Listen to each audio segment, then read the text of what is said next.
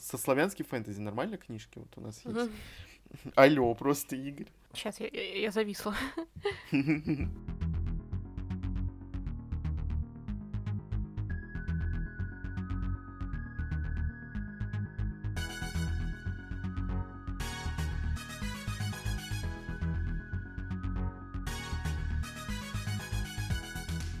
Всем привет! Привет! С вами книжный подкаст Reds and Heads. И мы его ведущие Игорь и Маша. Сегодня спешл мой посвящен дилогии, а точнее уже там три книжки, но это как дополнение Марии Мороку. Автор Лия Арден.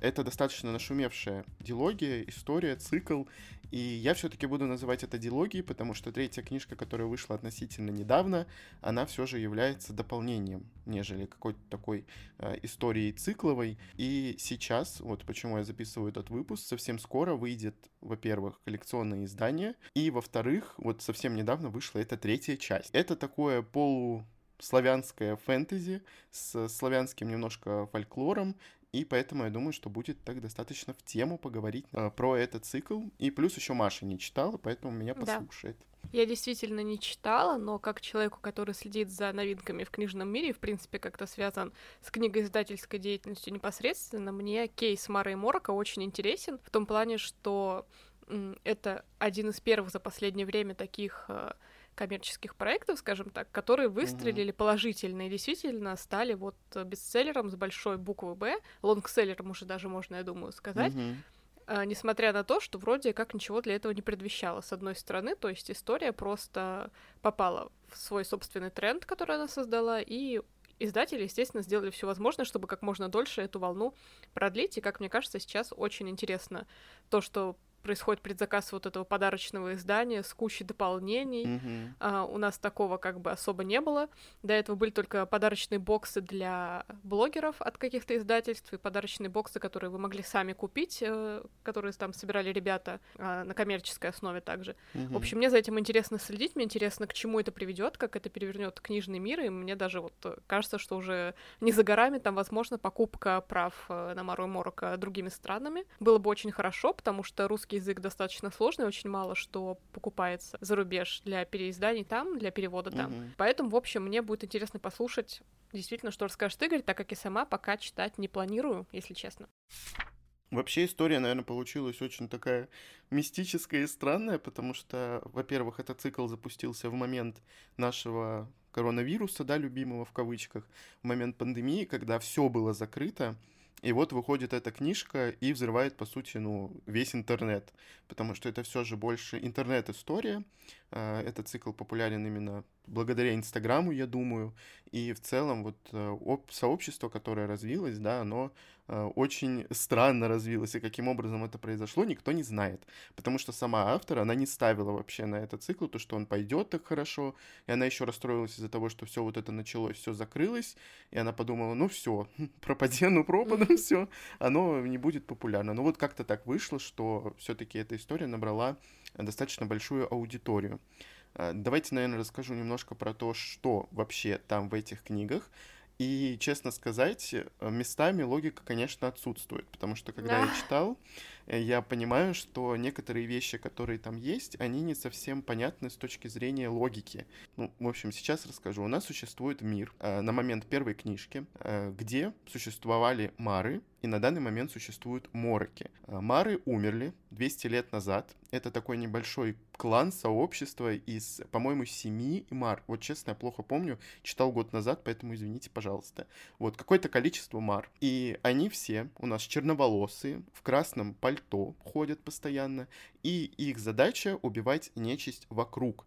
А, потому что у нас в этом мире существует нечисть в лесах и так далее. То есть они защищают жителей а, вот этого вот континента небольшого от нечисти. И случается такая история, то что они все погибают. На момент первой книжки прошло уже 200 лет с этого события, и нашу главную героиню, Агату, ее а, поднимает морок из могилы. Соответственно, у нее седые волосы, потому что она достаточно старая уже, и что у нас получается, она как бы полумертвая, то есть у них тела не разлагаются, у Мар. И он ее поднимает, можно сказать, привязывает к себе, и она существует благодаря ему. Я не думаю, что это будет какой-то спойлер, там, в принципе, все достаточно понятно. Но в чем вопрос и почему я говорю то, что отсутствует немножко логика? Потому что э, что Мары, что Мороки, они, в принципе, выполняют ту же самую э, вот эту задачу. Они защищают людей. Но для чего нужны одни и другие вместе, это вообще непонятно. ну, с одной стороны, я прочитал вот эту вот третью часть, она, в принципе, рассказывает э, немного про как раз-таки этот мир, и то есть закольцовывают в целом эту историю, но э, как таковая задача вот Мары Мороков, если они существуют вместе, она не ясна. Но оставим это как бы уже на потом. Я думаю, что, в принципе, можно притянуть все эти моменты за уши и, и сказать то, что мир действительно нуждается в, их, в них обоих. Вот. Вот такая вот история получается. И зачем он ее поднимает из земли, собственно, рассказывается в первой второй частях. Э, в чем плюсы вообще этой истории и почему, возможно, она стала так популярной? Это потому что у нас есть определенные образы, которые очень узнаются. Во-первых, вот это красное пальто, я знаю, что оно используется в принципе в большом количестве э, историй, но вот это красное пальто, вот эта вот маска у морока в виде э, животного, да, как бы у каждого морока разная маска, и непонятно, что под этой маской. Там какой-то мертвый человек, там скелет, непонятно вообще. И то есть э, ходит там легенда в этом мире, то что если Морок снимет маску, то человек, смотрящий на него, умрет. Вот. Но мы разберемся с этим, так это или нет. Вот эти узнаваемые, в принципе, образы, мне кажется, и сыграли в плюс этому циклу, и, возможно, вот из-за этого такую огласку он и получил. Очень многие говорят о том, что тут много э, разных сюжетных неожиданных поворотов. Я бы не сказал, что прям они супер какие-то неожиданные, есть достаточно логичные моменты. Хочу сказать, я не совсем догадался о самом первом твисте, который произошел в первой части. Это было очень интересно. Вот, но в целом об этом можно было догадаться. То есть люди, которые вот читают много всего и которых особо сильно не захватит эта история, если они прочитают хотя бы 100 страниц, они поймут, в чем там дело. ну, я не знаю, как так получилось, но, в принципе, вот общая картина, я думаю, более или менее э, вам ясна. Несмотря на то, что я как бы не читала, но я слышала много хвалебных отзывов, и ты плюс, Игорь, мне рассказывал что-то, когда читал. Mm-hmm. И у меня сложилось такое впечатление, возможно, оно ошибочное, но кто запретит мне высказывать догадки, правильно? А я сразу обозначу, что это догадки.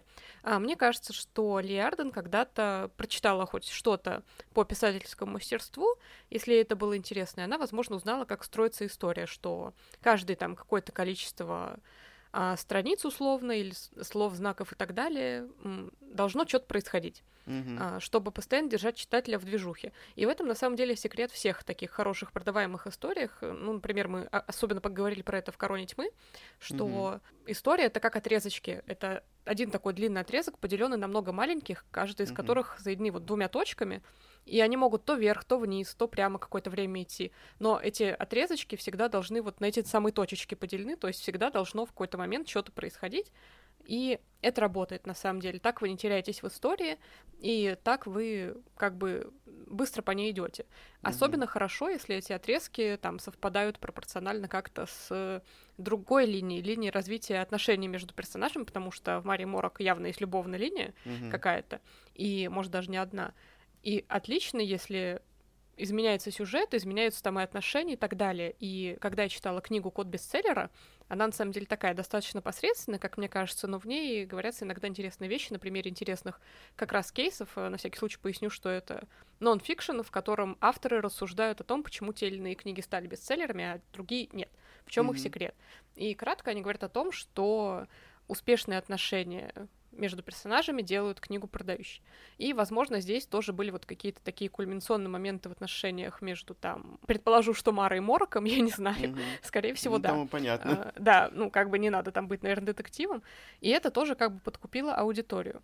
Я не очень хочу браться за эту историю, потому что я подозреваю, что вот этот славянский тип антураж, он там очень слабыми штрихами обозначен, и никакой вот этой а, проработки мира, как мне кажется, не будет. Будет вот один какой-то приключенческий сюжет, тоже не углубленный, скажем так, во всякие вот предыстории мира, mm-hmm. а, если даже непонятно, зачем нужны Марс, зачем нужны Мороки, условно, то есть почему они разные, то мне кажется, там все остальное вот примерно на таком же уровне проработанности, это просто вот легенький антураж, чтобы рассказать э, про конфликт, а, сюжетный, mm-hmm. про конфликт любовный, все.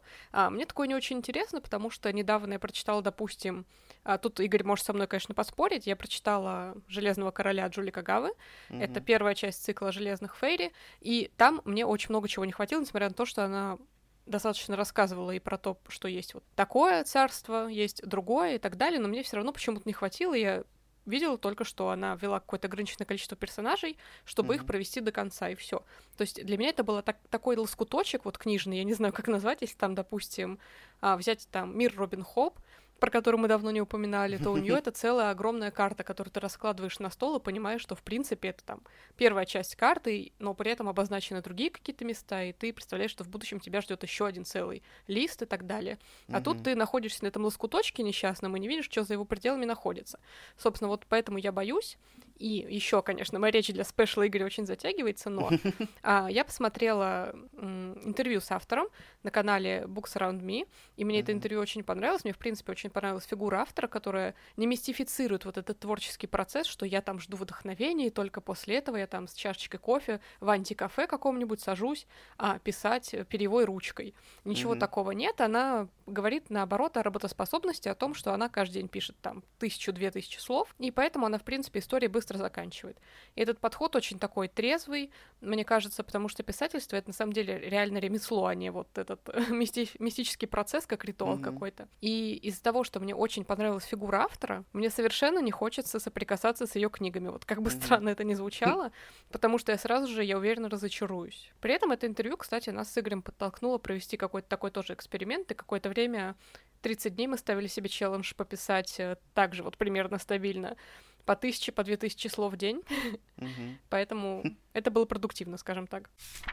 Мне тоже очень понравилось это интервью, поскольку я читал Мару и не собирался читать следующий цикл э, автора, вот, но меня настолько как-то он реально вдохновил, и даже, как сказать, я зауважал ее, потому что писать такое количество слов, как бы это, ну, дорогого стоит. То есть угу. не все могут выдержать вообще такую нагрузку, а вы попробуйте написать тысячу слов, это вот пару дней подряд, это очень сложно, Особенно ты прям реально выматываешься. С учетом, что Лия Арден, как, допустим, и мы с Игорем, она работает.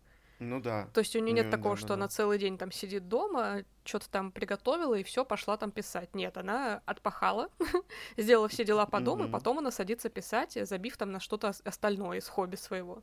Ну, как она объясняла, вот эта вот ее трудоспособность, она выработалась именно из-за того, что она живет в Корее, и там, ну, такой устой, можно сказать, вот этой работоспособности, там работают 24 на 7. И поэтому, может быть, ей и не тяжело, собственно. Ну, давайте вернемся к как раз-таки Марии и Мороку. Как Маша и сказала, э, это очень, на самом деле, камерная история с ограниченным количеством персонажей. Их очень немного, и поэтому, э, ну, вот еще в первых двух книгах это как-то, ну, не особо сильно прослеживается, то, что персонажей мало.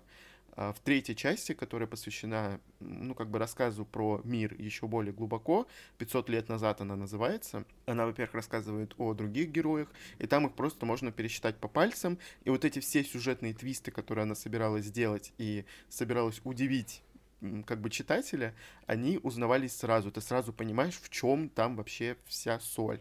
Поэтому, ну, не знаю. Вот эта камерность в первых двух частях, она в принципе, ну я не скажу, что она идет в минус истории. Я люблю камерные истории, но э, реально можно догадаться обо всем, что там есть. Если бы у автора был более прокачан скилл вот этот вот писательства, да, да, да. Я думаю, получилось бы намного, намного лучше, но не знамо вот как бы получилось э, с популяризацией этого цикла, Э, какое количество людей реально бы прочитало эту историю, если бы она была более сложная, более проработанная, более большая, не такая простая по слогу, потому что действительно очень многие те, кто хейтит именно Мару и Морока, которые не любят этот цикл, потому что оно очень простое, написано слишком простым языком, но будем брать расчет, что автор только начинала в тот момент.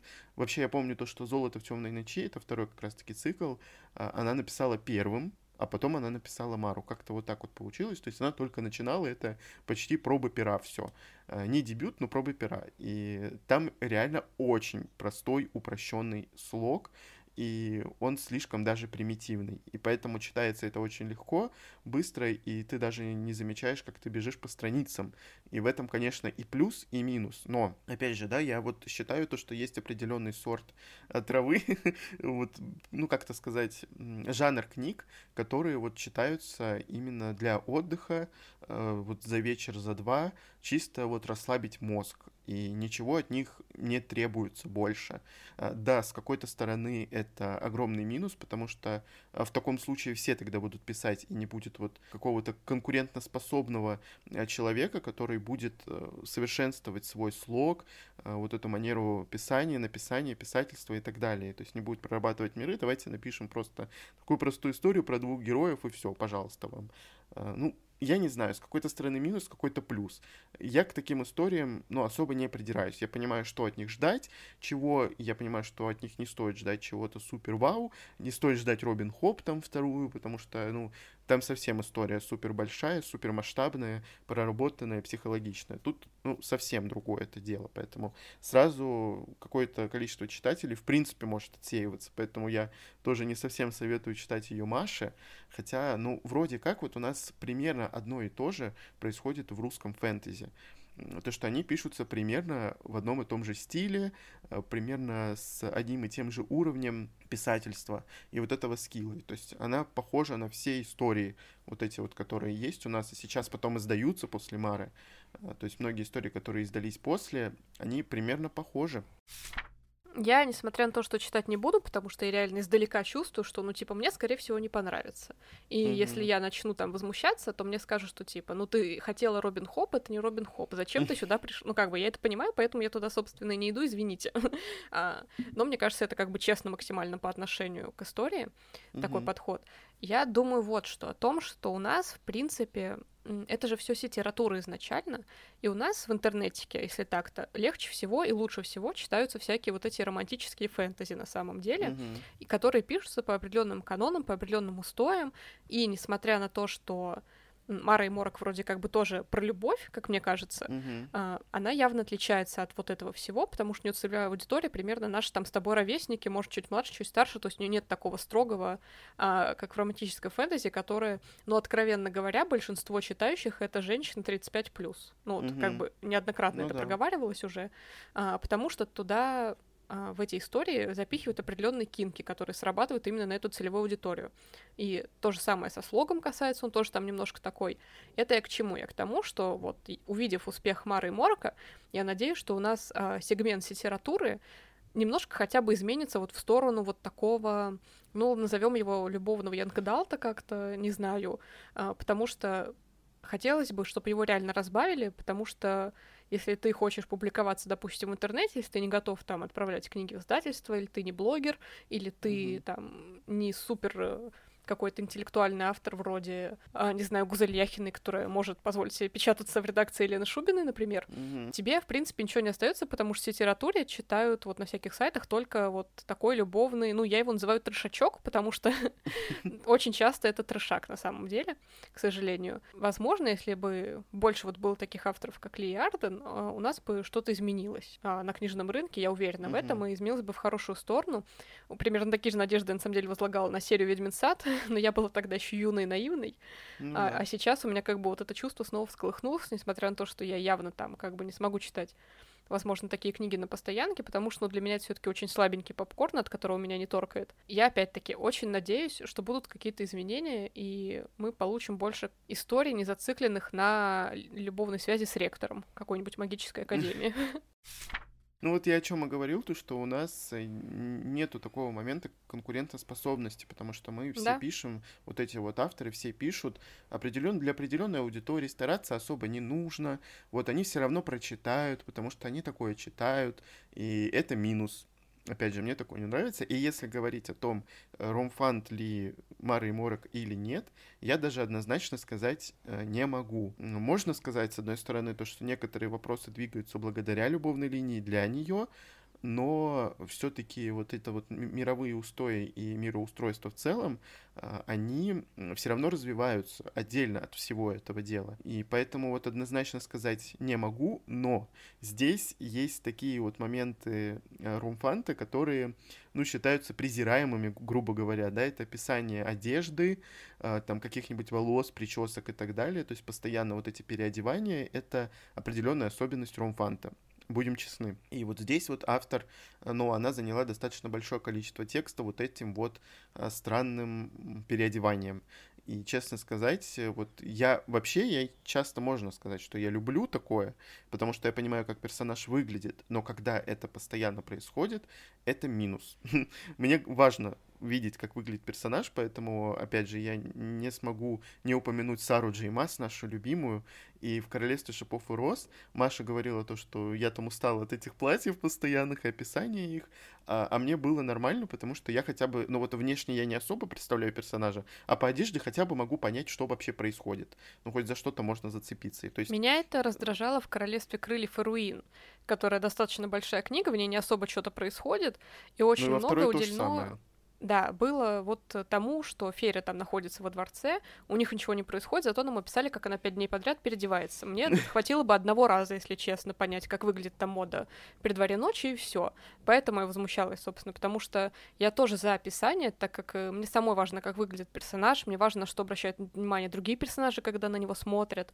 Но mm-hmm. там это работает чисто как эстетическая функция, не знаю, которую авторы для себя больше используют, чтобы там, не знаю, сублимировать, может, лучше. Правда, у меня нет на это ответа. Угу. И в каких-то моментах, ну, реально этого становится очень много. Ну, вот я не скажу, что тут этого прям очень много, но автор реально делает на это, можно сказать, акцент. Хотя, вот судя по нарядам, да, у них вот этот вот плащ красный, и все. Как бы что там еще можно сделать? А не можно. Можно, можно попереодеваться и так далее. Еще э, одно из таких вот камней преткновений — это карта и вообще в целом мир — если вы посмотрите на первую книжку, на Форзице, у нас есть карта, и она такая половинчатая, то есть у нас существует э, континент какой-то, и есть горы. А горы, вот эти вот, которые стоят, они стоят в край листа, а что за ними, непонятно. То есть никто не знает, что за этими горами, что там происходит вообще. Это любимый ход авторов. Когда ты не знаешь, как описать мир, надо сделать горы, через которые никто не может перебраться, или океан, да. через который никто не может переплыть. Я тоже так делаю. Ну и вот, вот есть эти горы, и очень многие говорили про то, что не хватает э, вообще понятия того, что там дальше в этом мире есть, и вообще это континент, или это какой-то кусок, или это какой-то полуостров, что это. Ну и, собственно, когда выходит третья часть, по сути, ее не должно было быть, автор ее написала для поклонников, для фанатов этой серии, для читателей, которые прям очень сильно полюбили этот мир, и она дорисовала, она, кстати, сама рисует карты к своим книжкам, она дорисовала кусок этой земли, что там вот творится за этой горой огромной, ну, или как там это можно сказать, ну, там, в общем, как у нас, знаешь, на Урале, короче, вот там вот какие-то такие горы, и, ну, непонятно действительно, что происходит, и то есть мне этот момент не понравился, потому что нам дорисовали эту карту, потому что просили, вот смотрите, то есть автор до этого это не придумала, а сейчас она придумала. Вот, угу. я сделала вам карту, смотрите, вот все, что вы предъявляли мне претензии, теперь они должны все отпасть. И угу. вот мы видим теперь вторую половину этого э, непонятного континента. Ну, континент вообще, я правильно говорю? Ну, ну короче, думаю, острова. Да. Острова. Я не знаю, он большой, небольшой, то есть понять это невозможно, какие у него вообще границы. Это большой остров, маленький, какой он. То есть половины его не было до этого, поэтому, ну, вот такие вот дела. Если подвести вот такую вот черту, итог, э, кому подойдет эта книжка, эта дилогия, вообще почему книжка? Э, и для чего она была написана?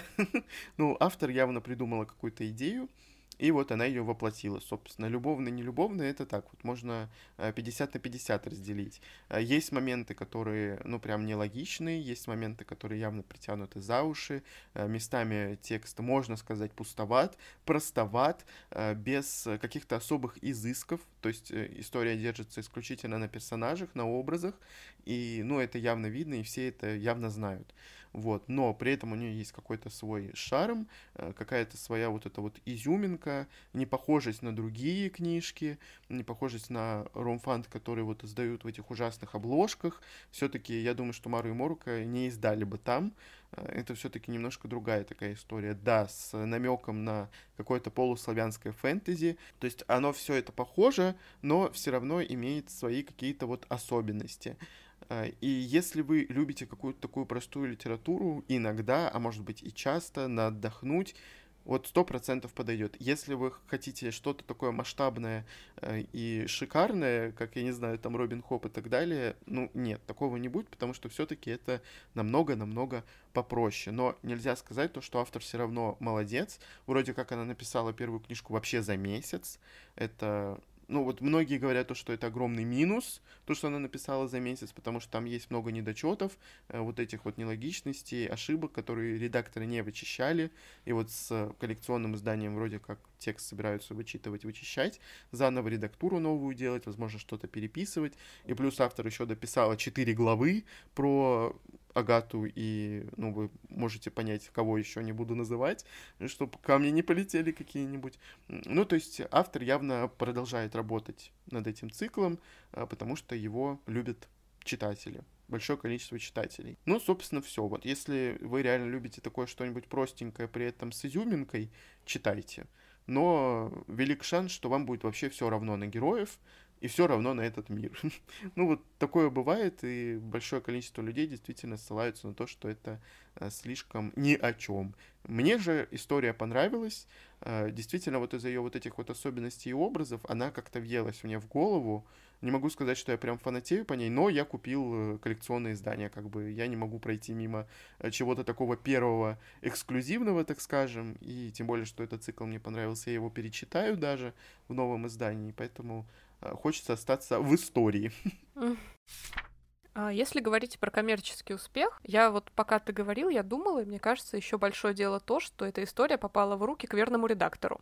Потому что хоть ты и сказал, что ты не видишь ее а, вот в серии, где, допустим, выходит один чисто ромфан такой, mm-hmm. мне кажется, у нее был бы очень великий риск туда попасть, если бы ее там нашли сначала редакторы этой серии и, uh-huh. ну, не стали бы как-то там заморачиваться с этим, а редактор, который нашла, мне кажется, увидела, что из этого можно сделать какую-то особенную историю с особенным миром. Это в этом плане, как бы, мне кажется, звезды еще так сложились на самом деле, uh-huh. потому что, возможно, Лиарден там бы, ну, согласилась на первое, что и предложили бы, если бы это вот была такая серия более а, проходная, более нишевая, которую никто бы там из посторонних не купил, это была бы там очередная ромфант-история в специализированной серии, скажем uh-huh. так. Ну и еще, мне кажется, большое дело реально сделала вот эта фанатская поддержка в интернете, потому что стало появляться много артов по Марии Мороку, и особенно арты, которые в итоге вышли на обложку, и с которыми, я так понимаю, будут выходить дальше мерч по этой книге. Это открытки, mm-hmm. стикеры, вот это все. То есть вот эти все изображения, даже я на них глядя, хотела бы купить эту книгу, но я слишком, вот, не знаю, какая-то стала осознанная, может быть, в плане выбора книг для себя, потому что я поняла, что, ну, даже если я куплю ради оформления, мне все равно не понравится. А, скорее всего, зачем? Ну, не потому, что книга плохая, скорее всего, а потому что я просто, ну, немножко другое предпочитаю, и это нормально абсолютно, мне кажется. Вот, то есть даже глядя на эти арты, которые делал официальный художник Дарья, получается, да. которая теперь а, работает, вот, получается, с Эксмо на ставке постоянного художника, с ней выходит а, с ее работами будущие книги уже, какие-то появляются на предзаказах, какие-то уже можно mm-hmm. купить, и это очень здорово, потому что мне нравится, как она рисует, мне нравится ее стиль, и действительно с ними обложки приобретают книжные какой-то вот особый шарм, антураж, который, знаете, есть вот у авторов, там, например, которые рисуют по Саре Джей Маас, в общем, по зарубежным авторам mm-hmm. артов, и которые всегда хотелось бы видеть там на наших обложках, но мы понимаем, что, скорее всего, они будут стоить слишком дорого для того, чтобы издаваться у нас. Но mm-hmm. у нас появляется что-то свое, и меня это очень радует, потому что хочется тоже, чтобы вот уровень нашего книжного рынка был вот такой же, как за рубежом. Ну или хотя бы стремился к нему постоянно, с учетом того, что нам эпидемия немножко так вообще ухудшила значительно ситуацию. А, надо выкарабкиваться дальше, и на самом деле даже приятно, что а Мара и Морок в такой сложный непростой период выстрелила и фактически вот э, тоже расшевелила как-то читательскую аудиторию. И, возможно, теперь, когда выходят такие издания, люди смогут, какая-то часть людей, точнее, захотят больше платить за книги, что mm-hmm. тоже очень важно для всех нас. Мне, ну вот я согласен, конечно, с Машей. Э, мне еще кажется то, что, ну вот это та же история с артами. А, что оформление все-таки сделало кассу этой книжки, и оно угу. очень узнаваемо. И вот совсем недавно анонсировали книжку, которая очень сильно похожа по оформлению угу. на Мару и Морока, и то есть она уже задала такой тренд, так скажем. Э, но обложка реально узнаваема. Вот этот вот э, шрифт, который, ну, вот эти слова, которые написаны на обложке, да, да, да. как оно оформлено, оно реально узнаваемо. И ты понимаешь, сразу ты видишь этот образ, сразу у тебя ассоциация идет с ним, и оно запоминается. И при этом оформление, я думаю, тоже очень много э, дало этой книжке и продаж в том числе.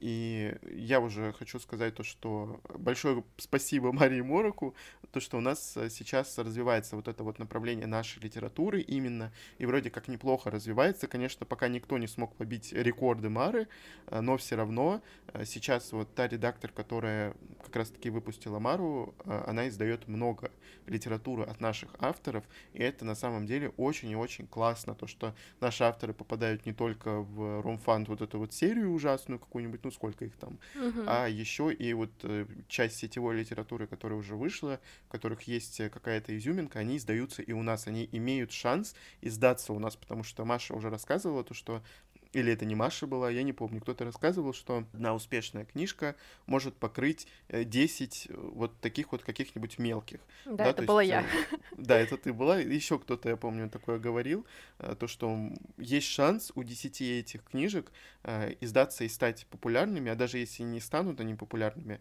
как-то в минус издательство не уйдет. Это, ну, все равно очень классно. Создают они тренды вот эти вот, и сейчас коллекционное издание выйдет э, явно как вот за рубежом, когда успешные циклы угу. переиздаются в коллекционном издании с новыми обложками. Это очень-очень круто, я вообще такое жду, и я надеюсь, что вот э, люди действительно будут покупать, потому что практически уже тысячи человек купили это коллекционное издание, и это супер вау, потому что стоит оно недешево. Да. И вот какая сила фанатов этого цикла, она, конечно, она супер. Поэтому надеемся, что наш рынок таки возродится благодаря вот таким вот историям. Да, так как раньше был только вот серия Роб Фанты, и был какое-то время еще онлайн-бестселлер, в котором, откровенно говоря, выходил, ну, вроде онлайн-бестселлер, но вроде, ну, такие себе книги, для меня, во всяком mm-hmm. случае. Я что не читала, то, ну, я не могла это осилить даже. И поэтому, когда увидела, допустим, что вышло вот э, «Сокол и ворон», э, на волне всего этого, понятно, что история э, по шуму, который она производит, гораздо, ну, вообще ни разу не произошла Малу, Мару и Морока. Mm-hmm. Наоборот, она как-то, ну, по сравнению с ней тише вышла, но при этом, а, насколько я знаю, первый тираж уже ушел. И да. все равно снова появляется вот этот спрос на славянское что-то. Мне очень нравится этот сеттинг у mm-hmm. нас, потому что у нас на самом деле очень богатая культура, очень богатый фольклор из-за того, что мы живем как бы на ниве всего этого, мы, возможно, это не осознаем, и mm-hmm. очень мало кто с этим работает на самом деле, а за рубежом хотели бы, может, с этим работать, но это слишком сложно, когда ты, не будучи носителем этой культуры, пытаешься во что-то лезть, это надо очень много читать, очень много изучать, учитывая, что наш даже, ну, там, не латиница, а кириллица, это вообще в миллиард раз сложнее, mm-hmm. поэтому мне всегда вот хотелось, чтобы появились авторы, которые развивали эту нишу и у нас, и то, что Сокол и Ворон а, получают вот такие хвалебные рецензии сейчас, то есть даже его хвалят те люди, которые обычно м, русских авторов а, как-то принижают, а, возможно, заслуженно в том плане, что какой-то ленивый подход, какой-то вот такой упрощенный, опять-таки, сотворение мира, упрощенная работа с а, фольклорными элементами и так далее. А про Сокол и Ворон говорят наоборот обратно. Конечно, не хочу сейчас себе перед чтением завышать ожидания до какого-то mm-hmm. невероятного максимума, чтобы потом расстраиваться. Но это, опять-таки, дало мне надежду на то, что и вот в этом сегменте нашей сетевой современной литературы что-то тоже подправится. В общем, Мара и Морок, несмотря на то, что я не прочитала, как будто дало вот второе дыхание рынку, возможно, mm-hmm. редакторам, возможно, читателям, авторам, конечно же, которые, увидев успех, тоже решили, что, возможно, и мне стоит там достать из ящика рукопись, которую я начала и не могу закончить. Вдруг из этого что-то получится. И, ну, не буду даже там скрывать, дало толчок какой-то и мне, чтобы тоже попробовать пофантазировать на какие-то такие темы, потому что чужое творчество, оно тоже вдохновляет, не в плане mm-hmm. того, что ты там что-то плагиатишь, а в плане того, что ты, увидел успех, ты начинаешь как-то вот понимать, что даже если ты там потрудишься, даже если ничего не будет, ты все равно получишь от этого какие-то приятные эмоции, и почему mm-hmm. бы это тогда не сделать? Но у нас, по сути, до этого издавали отечественных авторов Росмен детско-подростковой нише. И, э, по сути, по ту сторону реки, вот у нас с нашим фольклором э, стали популярны. Вот, ну, стал этот цикл популярен. И то есть все. И вот вышла Мара, и стал вот такой вот бум. Это очень-очень круто, я думаю. Надеемся, что вам было интересно послушать выпуск про такую необычную книгу, которая я сделала буквально такой массовый взрыв на нашем книжном рынке, настолько, что даже Игорю в принципе понравилось, несмотря на то, что мы, конечно, назвали какие-то слабости книги, а все равно эта история остается запоминающейся, значимой, и тот эффект, который она сейчас производит, мы надеемся продлиться как можно дольше.